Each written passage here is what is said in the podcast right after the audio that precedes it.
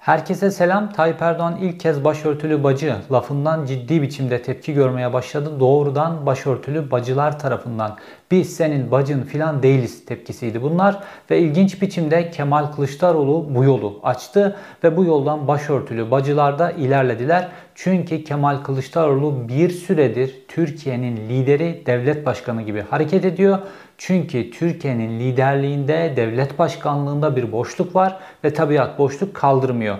Kemal Kılıçdaroğlu'nun açtığı yoldan Selahattin Demirtaş da ilerledi ve Selahattin Demirtaş doğrudan kendisine yönelik çok kritik özel eleştiriler yaptı kimlik siyasetinin peşinden fazla gitmekle ilgili bir öz eleştiriydi bu. Şiddete dur diyememekle ilgili öz eleştiriydi bunlar.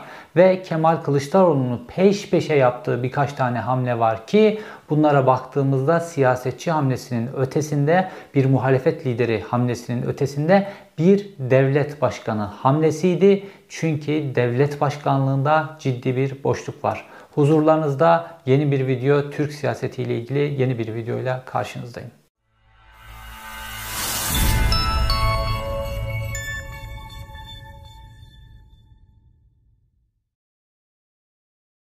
Kemal Kılıçdaroğlu'nun devlet başkanı gibi hareket etmesiyle ilgili konulara birazdan geleceğiz. Ancak önce şu başörtülü bacı meselesini bir aydınlatmamız lazım. Kılıçdaroğlu uzun zamandır yavaş yavaş kamuoyunu bir şeye hazırladı ve en sonunda da helalleşme gündemiyle kamuoyunun önüne çıktı. Ve burada helalleşilmesi gereken noktalardan bir tanesine de 28 Şubat'a oturttu. Kendi partisinin de 28 Şubat'taki tavrıyla ilgili toplumdan helalleşme yapması gerektiği ile ilgili sözler söyledi. Bunun üzerine Tayyip Erdoğan sen önce bir git başörtülü bacılardan özür dile. Başörtülü bacılarımdan özür dile gibi bir çıkış dile getirdi ve buna Kemal Kılıçdaroğlu daha tepki vermeden önce başörtülü bacılardan tepki geldi.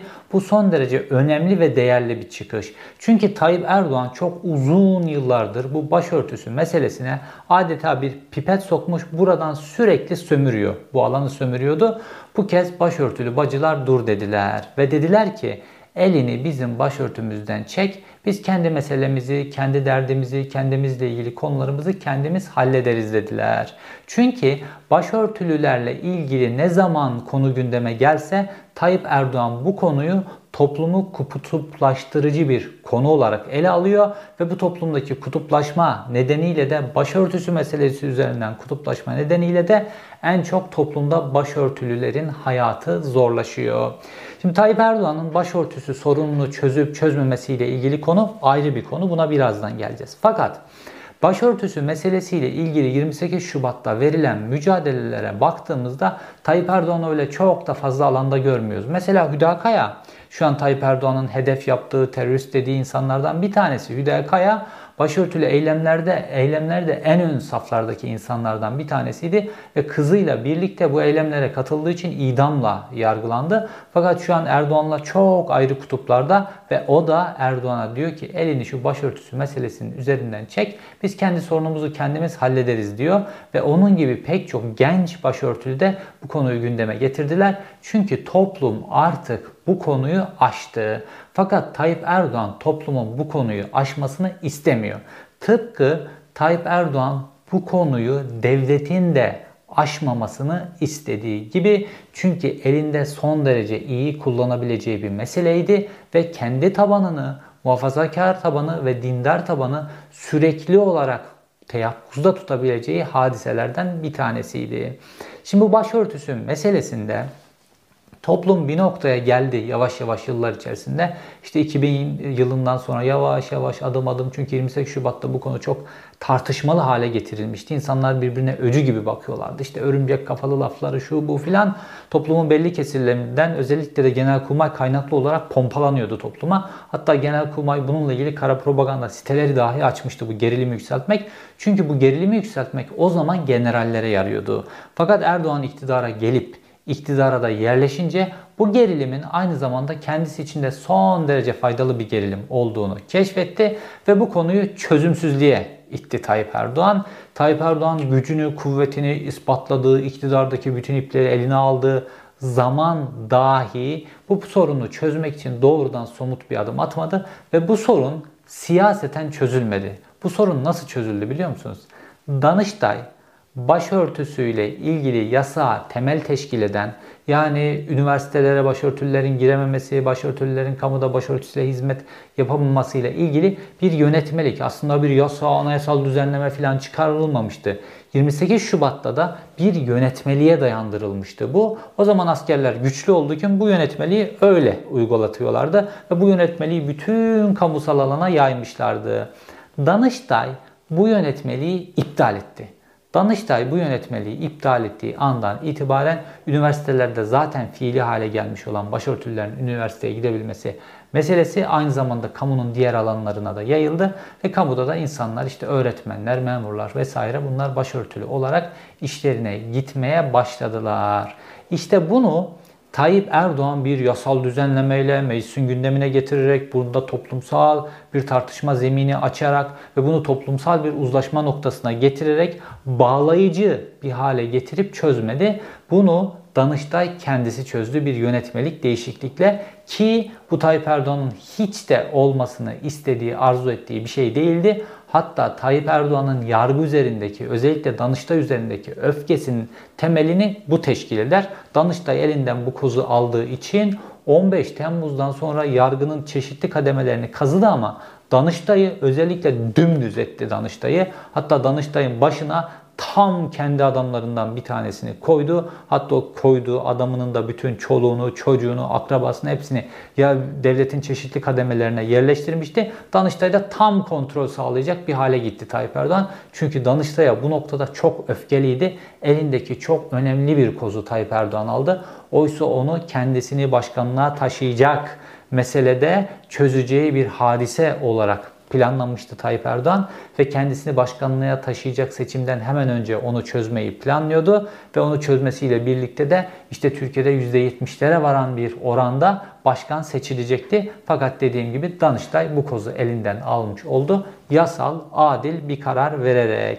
Bunu aklı başında bunu süreçleri okuyan, bunu 28 Şubat'ta politikleşmiş, 28 Şubat'ta o cendereden geçmiş başörtülerin hepsi de gördüler.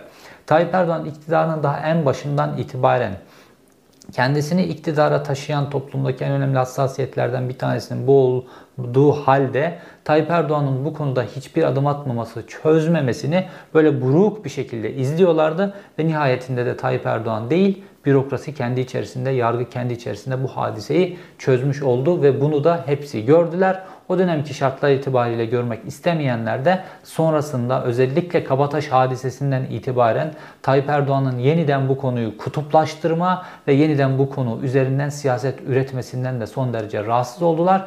Çünkü bu konudaki herhangi bir kutuplaşma başörtülülerin normal hayattaki standartının, normal hayattaki konforunun, normal hayattaki huzuruna zarar veriyor. Dolayısıyla toplum artık bu meseleyi aştı. Fakat Tayyip Erdoğan bu meselenin aşılmasını istemiyor. Nasıl istemiyor? Ee, son 1-2 yıldır Adalet ve Kalkınma Partisi'nin kadın kolları üzerinden bir korku yayılıyor. İşte bu Millet İttifakı yeniden iktidara gelirse yeniden başörtüler üniversitelere alınmayacak. Kamudaki başörtülerin başı açılacak. Ondan sonra başörtüsüyle kamusal alanlara işte orada evlerine oraya buraya falan girmek yeniden yasaklanacak.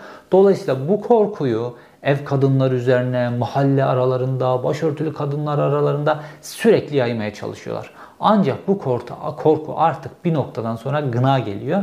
Çünkü karşıdan gördükleri tavırla da ilgili bir şey. Şimdi geçmişte 28 Şubat'ta başörtülüler kamudan karşılaştıkları tavırlar, belli sokaklarda karşılaştıkları tavırlar, toplumun farklı kesimlerinden karşılaştıkları tavırlar nedeniyle bu gerilimi, bu korkuyu, bu e, tansiyonu hissediyorlardı. Fakat şu an kendileri de toplumda bu konunun aşılma noktasına geldiğini, aşıldığını, sadece böyle küçük bazı marjinal örnekler olduğunu gayet iyi görüyorlar. İşte Tayyip Erdoğan'a başörtülülerin tepkisi de bu noktada filizlendi ve Tayyip Erdoğan'a vurdu. Çünkü 28 Şubat'ta özellikle politikleşen başörtülüler ben kitap çalışması yaptığımda özellikle öncelikle medya dünyasındaki başörtülülerden başlayarak bir dizi böyle görüşmeler yapmıştım. O dünyayı anlayabilmek için, o başörtülülerin kendi içlerindeki tansiyonu anlayabilmek için ve orada şöyle örneklerle karşılaşmıştım.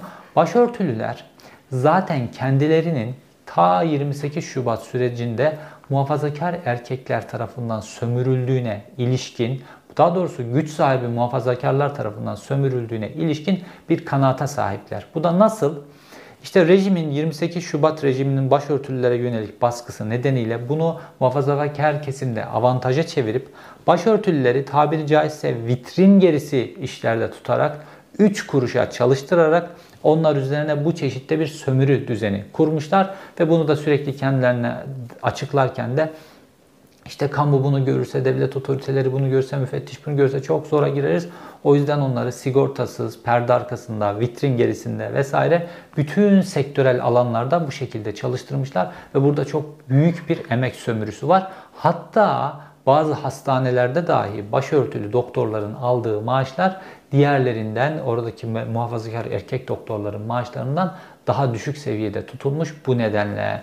Bu sömürüden, bu sömürü tabii ki o dünyada bir yeri var ve şu an Tayyip Erdoğan'ın bu sömürüye halen daha devam ediyor etme, etmesi nedeniyle de bu tepki oluşuyor. Oysa Kılıçdaroğlu kendi partisinin 28 Şubat'taki tavrıyla ilgili son derece önemli bir çıkış yapmıştı ve 28 Şubat meselesini de buraya oturtması son derece önemliydi.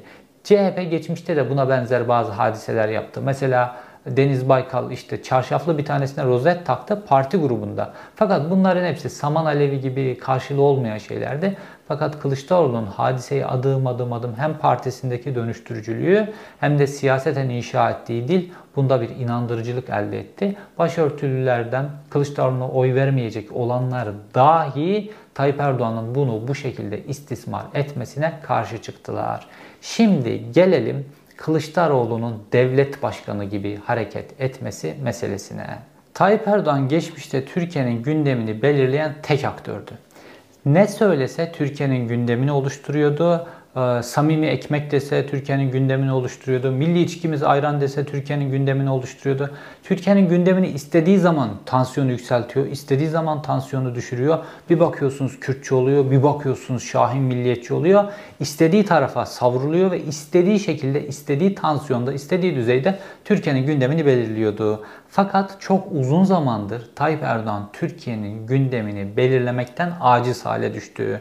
Bunun sebeplerinden bir tanesi kuşkusuz Tayyip Erdoğan'ın sağlığı. Hatırlarsanız geçmişte Tayyip Erdoğan günde en az kamuoyuna yansıyan biçimde, kamuoyuna açık biçimde 3 tane program organize ederdi. Muhtarlar toplantısında konuşurdu, açılış yapardı, bakanlar kurulu öncesi konuşurdu, sarayında davetler öncesi konuşurdu. Bir şekilde televizyon kanallarına programlara katılırdı, geziye giderdi, taksi durağını ziyaret ederdi. Onu yapardı, bunu yapardı. Günde 2-3 tane ayrı haberle televizyonların ana haber bültenlerinde kendisine yer ederdi. Ayrıca da haber kanallarında günde en az 2 saat Tayyip Erdoğan yayını yapılırdı. Çünkü bir yerde muhakkak Tayyip Erdoğan bir iki kere gün içerisinde canlı yayında geniş konuşmalar yapacak şekilde konuşurdu. Çünkü Tayyip Erdoğan gündemi domine etmek için sürekli görünmem gerekiyor.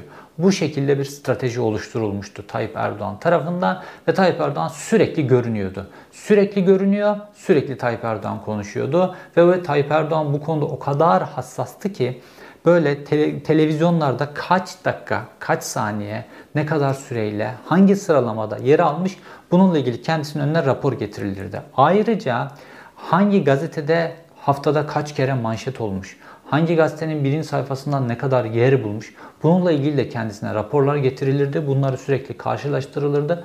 Bir düşme olsa Yol Medya Kurumu'na baskı yapılırdı. Ya da o hafta az görünmüşse demek ki bu hafta az konuştum falan diye bir sonraki hafta bunun dozu arttırılırdı ve sürekli olarak görünmekle ilgili bir stratejisi vardı Tayyip Erdoğan'ın. Ama artık bünye bunu kaldırmıyor. Tayyip Erdoğan'ın programları ya Tayyip Erdoğan'ın oturacağı şekilde organize ediliyor. Yok işte bu gençlerle buluşma falan. Bunlar hep oturarak Tayyip Erdoğan'ın yaptığı programlar. Ya da Tayyip Erdoğan böyle çok uzun süre eskiden 2 saat ayakta konuşuyordu. Böyle programlar artık yok.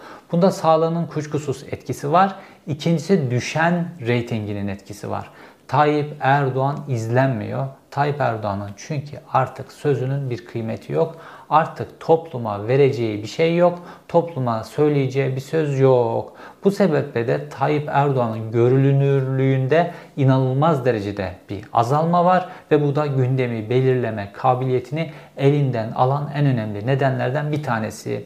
Şimdi Kemal Kılıçdaroğlu Cumhuriyet Halk Partisi'nin ne aday olduğunda seçildiği dönemde Tayyip Erdoğan'ın parti içerisinde söylediği bir şey vardı. İyi ki Kılıçdaroğlu seçildi. Bu adam genel müdür, bu adam bürokrat. Bundan hiçbir şey olmaz. Bürokratlardan hiçbir şey olmaz şeklinde bir söylemdi. Fakat bugün geldiğimiz noktada muhtemelen Kemal Kılıçdaroğlu'nu çok çok öncesinden yeterince yıpratmadığı için Tayyip Erdoğan son derece pişmandır. Çünkü bir süredir Kemal Kılıçdaroğlu Türkiye'nin gündemini belirliyor ve Kemal Kılıçdaroğlu'nun çıkışlarının peşinden Tayyip Erdoğan da gitmek zorunda kalıyor. Normalde Tayyip Erdoğan geçmişte bazen muhalefet partisi liderlerinin ismini almazdı. Mesela bundan sonra Bahçeli demeyeceğim derdi. Bahçeli demezdi mesela. Bir yıl, bir buçuk yıl Bahçeli'nin kelimesini ağzına almazdı. Bir ara Meral Akşener'le ilgili bunu uyguladı. Meral Akşener'in ismini dahi, partisinin ismini dahi ağzına almadı uzun süre. Fakat şu an Kılıçdaroğlu'nun her çıkışına, her söylemine cevap vermek zorunda kalıyor.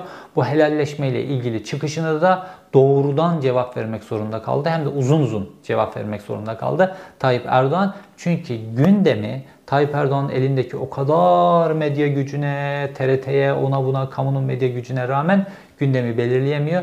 Gündemi Tayyip Erdoğan dışında muhalefet belirliyor gündemi alternatif medya belirliyor. İşte Tayyip Erdoğan'ın gücünü kaybettiği nokta burası ve Tayyip Erdoğan'ın gücünü kaybettiğini de herkes görüyor. Tayyip Erdoğan'ın gücünü kaybettiğini göstermek muhalefetin birinci aşamasıydı. Muhalefetin stratejinin birinci aşamasıydı.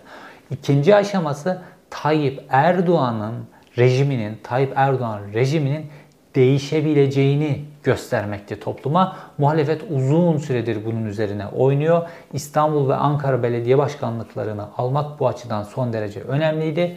Tayyip Erdoğan'ın kaybedebileceğini gösterdiler burada ve çok uzun süredir de gerek Meral Akşener gerekse Kemal Kılıçdaroğlu bu iktidarın değişebileceğine ilişkin ikna çabaları, ikna yöntemleri kullanıyor. Bunun karşısında iktidarın elindeki tek koz toplumu kurtarmak. Yok işte Sadat'la şunu yaparlar, yok işte silahlanıyorlar, yok şiddet, yok iç savaş çıkarılır, yok bunlar ne olursa olsun iktidarı bırakmazlar filan gibi söylemlerle sürekli olarak ancak bu korku üzerinden oynayabiliyordu Tayyip Erdoğan ve rejimi. Şu an korku ikliminde de son derece güçlü biçimde kırılmalar var. Yani Kemal Kılıçdaroğlu ve Meral Akşener iktidarın değişebileceğini gösterdiler. Bunun üzerine bu iki temelin üzerine Kemal Kılıçdaroğlu söylemini devlet başkanı, devletin fiili başkanı noktasına çekti ve bunu da dört tane önemli çıkışla gerçekleştirdi. Kemal Kılıçdaroğlu'nun son dönemdeki en önemli çıkışı ve bu önemli bir basamak ve önemli bir kırılmadır Cumhuriyet Halk Partisi tarihi açısından tezkereye hayır demesiydi. Suriye'ye asker gönderilmesiyle ilgili tezkereye Cumhuriyet Halk Partisi hayır dedi. Bu Cumhuriyet Halk Partisi tarihi açısından son derece önemli bir öz eleştiri ve son derece önemli bir kırılmadır. CHP geçmişten beri askerin yanında saf tutmuş bir partidir. Askerin de onay verdiği konuların hepsine onay vermiştir. Ve geçmişten beri bu tip böyle tezkereyle ilgili meseleler, milliyetçilikle ilgili meseleler, Bunların hepsinde klişe biçimde hareket etmiştir Cumhuriyet Halk Partisi. Hep ezberlerle hareket etmiştir Cumhuriyet Halk Partisi.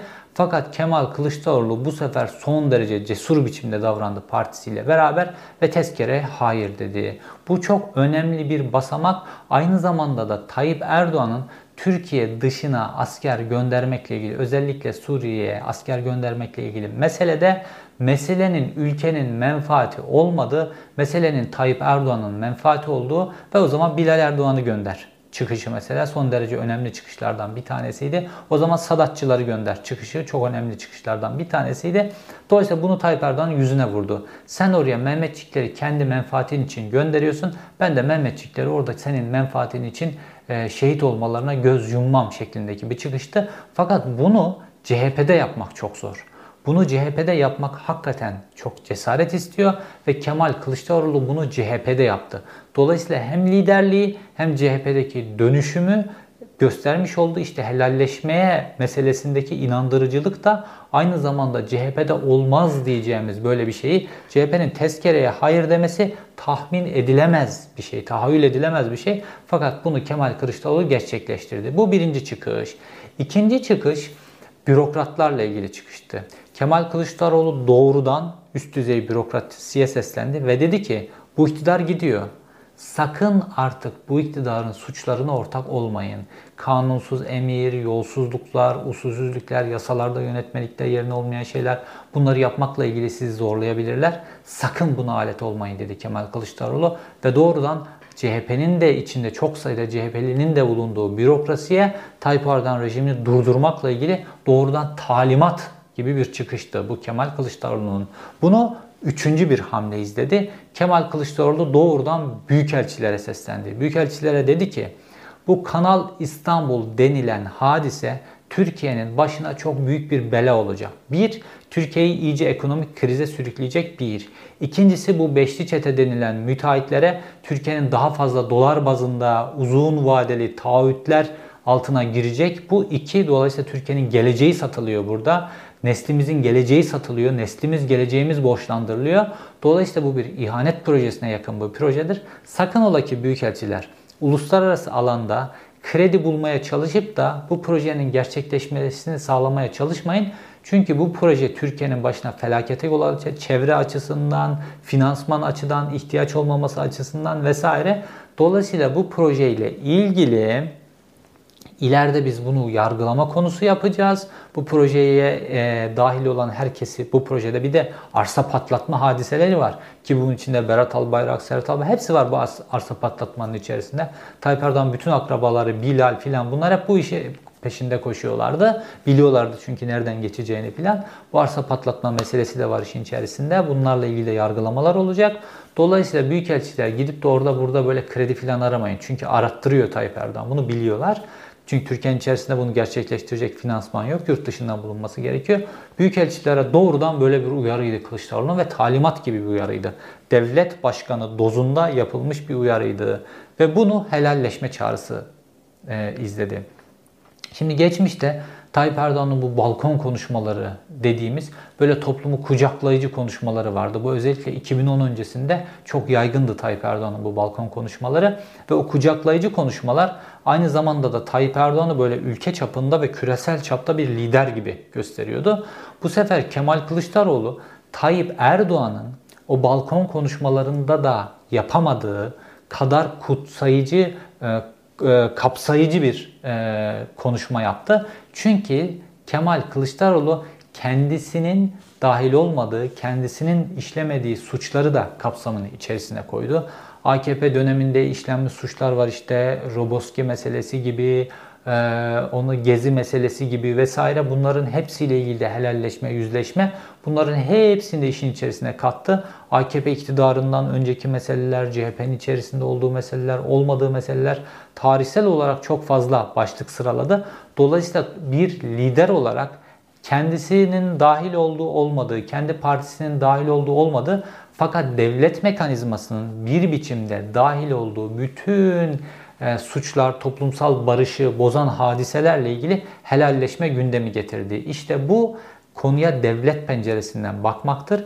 Buna ancak devlet başkanı olan birisi bu to don, tozda, dozda bu çerçevede konuşabilir. Kemal Kılıçdaroğlu da bu dozda konuştu e, bu açıklamasıyla. Bu dört mesele helalleşmeyle birlikte dördüncü mesele Kemal Kılıçdaroğlu'nun doğrudan devlet başkanı dozunda yaptığı açıklamalardı ki bu açıklamaları yapabilmesi peş peşe oluşturulan adımların sonrasında geldi.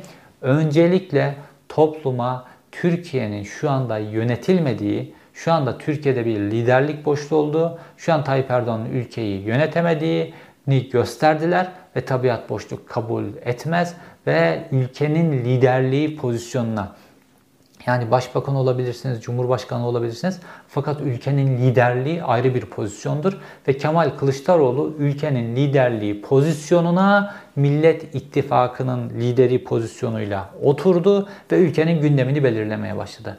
Ülkenin gündemini kim belirliyorsa ülkenin lideri odur esasen. Bu hadise böyledir ve Kemal Kılıçdaroğlu şu an o pozisyona oturmuş durumda. Fakat Millet İttifakı'nın bütün bileşenleri de bu strateji çerçevesinde hareket ediyorlar. Çünkü burada bir rol dağılımı var. esas mesele ülkeyi bu mafya rejiminden kurtarmak. Ülkedeki bu yağmayı durdurmak, ülkeyi felakete sürükleyen, doları 12 liralara 13 liralara doğru götüren bir felaket rejiminden akılsız artık akıl sağlığını kaybetmiş bir rejimden ülkeyi kurtarmak temel mesele olduğu için Millet İttifakı'nın bütün bileşenleri birlikte hareket ediyorlar. Şimdi Millet İttifakı'nın geldiği bir nokta var. Bir, Kemal Kılıçdaroğlu'nun helalleşme çağrısına Selahattin Demirtaş'ın Millet İttifakı dışından yaptığı bir katkı var. O da son derece değerli. Bu da iki. Şimdi Millet İttifakı şunu inşa ediyor. Biliyorsunuz bu Avrupa'daki ülkeler mesela Almanya, mesela Belçika gibi ülkeler sürekli olarak yıllardır koalisyonlarla yürütüyorlar. Hatta bu ülkelerin siyasi geleceğine doğru baktığımızda bu ülkelerde herhangi bir partinin tek başına iktidar olabilme şansı yok. Siyasi denklem öyle kurulmamış bir kere. Hiçbir parti böyle koalisyon olmadan tek başına iktidar olamaz. Fakat koalisyon kültürü oluşmuş. Yani birden fazla partinin ilkeler üzerine, hükümet politikalar üzerine, devlet politikalar üzerine önce uzun uzun konuşmaları, anlaşmaları, prensiplerin belirlenmesi. Dolayısıyla hükümetin o koalisyon ortakları e, çerçevesinde kendisini içten denetlemesi hadisesi, muhalefete bile gerek kalmadan kendisini içten denetlemesi hadisesini oturtmuş durumdalar ve bu koalisyonlar her konuyu konuşmak zorunda olmak, her konuda anlaşmak zorunda olmak, her konuyu uzlaşıyla, uzlaşı demek toplumun da aynı zamanda o konu hakkında uzlaşması demek. Bu kültürü oturttukları içinde bu Avrupa ülkeleri inanılmaz derecede başarılılar ve sosyal devlet dediğimiz hadise Avrupa'da oturmuş durumda. Fakat Tayyip Erdoğan ne diyordu? Ben ülkeyi adeta bir şirket gibi çalıştıracağım. Kontağı çevireceğim ve ilerleyeceğim. Bu şekilde diyor. Çok hızlı karar alacağım diyordu. Oysa hızlı karar almak Mesela futbolda hızlı karar alman lazımdır. Maç yaparken hızlı karar alman lazımdır. Bir savaş pilotu hızlı karar alması lazımdır vesaire. Ama devlet yönetimi devletin içerisinde insanlar var, kurumlar var, toplum farklı yapılardan oluşuyor. Devlette hızlı karar almak esas mesele değildir. Hızlı karar almak devlet denilen büyük meselelerde karşısında da devletler var. Öyle son derece önemli şeyler değildir. Bu piyasadan pay kapmak gibi bir şey değildir. Önemli olan doğru karar almaktır. Doğru karar almak hızlı karar almaktan 1 milyon daha iyidir. Çünkü yanlış kararlar bütün ülkenin geleceğini felakete sürükleyebilirler. Önemli olan doğru karar almaktır ve koalisyon kültürü Avrupa'da doğru kararların alınmasını sağlıyor. İşte Millet İttifakı da Türkiye'de Avrupa'yı anlamda bir koalisyon o, e, ihtimali oturtma potansiyeli taşıyor. Niye? Bugüne kadar sergiledikleri tutumlar nedeniyle. Mesela İyi Parti'nin seçime girebilmesiyle ilgili Kemal Kılıçdaroğlu'nun gönderdiği 20 milletvekili. Ondan sonra Kemal Kılıçdaroğlu, İyi Parti, Saadet Partisi, e, şu an e, Millet İttifakı'na dahil olma adayı olan Ali Babacan, Ahmet Davutoğlu filan bunlar arasındaki diyaloglar, yapıcı diyaloglar, seviyeli diyaloglar Bunlar Avrupa'daki koalisyon e, hükümetlerini hatırlatıyor. Ve Türkiye eğer e, parlamentoda tam temsilde adaleti oturtabilirse çünkü Türkiye yeniden parlamenter sisteme dönmekle ilgili bir gündemi var ve Millet İttifakı da yeniden parlamenter sisteme dönmekle ilgili bir söz veriyor. Eğer parlamenter sisteme dönüşte temsilde tam adalet oluşursa Türkiye'de de koalisyonlar dönemi başlayacak ve bu Millet İttifakı'nın koalisyon mantığı son derece önemli ve Türkiye'nin kurtuluşunun da koalisyonlarda, Türkiye'nin kurtuluşunun ittifaklarda birlikte çalışmada olduğunu da umarım toplum görmüştür. Çünkü tek parti, tek adamın ülkeyi nasıl felakete sürüklediğini, tekliğin ülkeyi nasıl mafya rejimine doğru sürüklendiğini bu ağır faturalarla görüyoruz doların 11 liraları geçtiği süreçte görüyoruz. Türkiye'nin fakirleştiği süreçte görüyoruz. Türkiye'de ayçiçek yağının 1 litrelik e, şişelerde satılması ve ikinci şişeyi almakla ilgili marketlerin kota uyguladığı bir döneme giriyoruz. 80'lerden soğuk savaş yıllarından filan bahsetmiyoruz. Hala sürekli o dönemdeki kuyruklardan bahsediliyor. 2021 yılından bahsediyoruz biz. Milenyum çağını aşmış bir dünyadan bahsediyoruz. Bu dönemde kota uygulama meselesi kabul edilemez bir şey. Fakat Türkiye bu noktaya doğru savruldu. Fakat bir de Selahattin Demirtaş'ın yaptığı son derece değerli bir çıkış var. Selahattin Demirtaş Kemal Kılıçdaroğlu'nun e, helalleşme çağrısına destek veren bir yazı yayınladı. Ve bu yazıda kendisiyle ilgili de eleştirileri konunun içerisine koydu ve dedi ki bizim de toplumdan helalleşme istemek zorunda olduğumuz meseleler var. Mesela kimlik siyasetini aşamadık. Kimlik siyasetini aşıp ülkenin tamamını kapsayıcı politikalar üretemedik diyor. Evet HDP'nin en çok saplandığı konulardan bir tanesi budur. Ki kimlik siyasetini biraz aştığı Selahattin Demirtaş'ın döneminde HDP'nin oylarının %6'dan %13'lere çıktığını nasıl gördük? Bu potansiyel var. Bu kimlik siyasetini yeterince aşamamakla ilgili kendisini eleştiriyor Selahattin Demirtaş bir. İkincisi şiddet meselesi. Ülkeyi şiddet sarmalına e, sürüklendiği dönemde yeterince inisiyatif alamamış olmak, buna yeterince karşı duramamış olmakla ilgili de aynı zamanda kendisini eleştiriyor Selahattin Demirtaş ki Hendek süreciyle ilgili faturanın Güneydoğu'da yaşayan Kürtler tarafından hem HDP'ye hem AKP'ye kesilmesinin altında da bu yatıyor. Çünkü orada bu süreci, bu çılgınlığı, işte şehirlerin yok olduğu, haritadan silinen ilçelerin olduğu süreci engelleyebilecek baskıyı HDP de kurabilirdi ve yeterince güçlü biçimde direnebilirdi. Selahattin Demirtaş'ın bu süreçteki direnmesinde hafif bir ürkeklik olduğu nettir ve Selahattin Demirtaş da bu fakat hani tarihsel olarak HDP'ye baktığımızda Selahattin Demirtaş bu süreçte Kendisi de mesela Kürt medyasına yönelik bazı eleştiriler yaptı. Açıklamalarımızı Kürt medyası yer vermedi o süreçte dedi. Ki bu doğrudur. Fakat bunun daha da kamuoyunu ikna edecek şekilde daha da siyasi mekanizmaları etkileyecek biçimde güçlü olması gerektiği ile ilgili Selahattin Demirtaş bir öz eleştiri de yapıyor bu yazısında. Fakat orada vurguladığı bir şey var. Helalleşme ile hesaplaşma meselesi arasındaki denge. Şimdi Kemal Kılıçdaroğlu'nun helalleşme kelimesini seçmesi son derece önemli. Şimdi helalleşme de belli bir uzlaşma noktasına gelinir. Yani iki taraf birbirine artık e, affedebileceği bir noktaya belli bir e, açıklıkla konuşma neticesinde gelinir helalleşmede. Hani gel seninle helalleşelim dendiğinde sen bütün açıklıkla bir konuyu söylersin. Karşı taraf da bütün açıklığıyla söyler. Sonra bir helalleşme noktasına gelirsiniz. İşte bu yüzleşmeyi de barındıran bir e, süreçtir. Ve bu sebeple helalleşme kelimesi mesela yüzleşme kelimesi yerine helalleşme kelimesinin seçilmesi son derece kapsayıcı.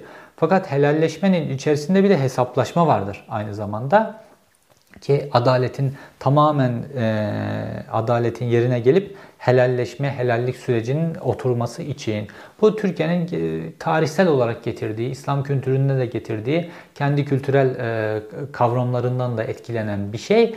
Ve bunun içerisinde hesaplaşma var. Ve Selahattin Demirtaş da zaten orada vurgu yapıyor ki Kemal Kılıçdaroğlu da vurgu yapmıştı. Özellikle yakın dönemin suçlarıyla ilgili ki bunların çoğu yolsuzluk, bunların çoğu mafya düzeniyle ilgili suçlar vesaire, ülkenin kurumlarının tahrip edilmesi vesaire gibi pek çok konu Bunlarla ilgili e, hesaplaşmanın olacağını hem Kılıçdaroğlu söyledi hem de bunun altını Selahattin Demirtaş çiziyor. Fakat helalleşme daha böyle toplumsal siyaseti kapsayan bir kavram. Fakat bunun içerisinde barındırılan e, hesaplaşma ise daha çok adalet mekanizmasını ilgilendiren bir kavram. Fakat Kemal Kılıçdaroğlu ve Millet İttifakı son dönemde güçlü biçimde atağa çıkmış durumdalar. Öncelikle Tayyip Erdoğan'ın gücünün kırıldığını topluma gösterdiler. Sonrasında Tayyip Erdoğan'ın değişebileceğini, Tayyip Erdoğan'ın iktidarının değişebileceğine ilişkin toplumu ikna ettiler. Sonrasında Tayyip Erdoğan'ın başta 128 milyar dolar kayıp meselesinden başta olmak üzere ülkeyi nasıl soyduğunu, nasıl kötü yönettiğini topluma gösterdiler. Sonra bunun üzerine doğrudan devletin lideri gibi hitap etme, devletin sahibi gibi hitap etme e, stratejisi üzerine eklendi ve son olarak da toplumun artık tamamen bu kutuplaşmadan arınıp, toplumun bu gerilimden arınıp esas meselelerine, ekonomiye, istihdama vesaire dönebilmesi için de bir helalleşme sürecinin olması gerekiyor. Onun üzerine de bu çatının üzerine oturtuldu. İzlediğiniz için teşekkür ederim. Bir sonraki videoda görüşmek üzere.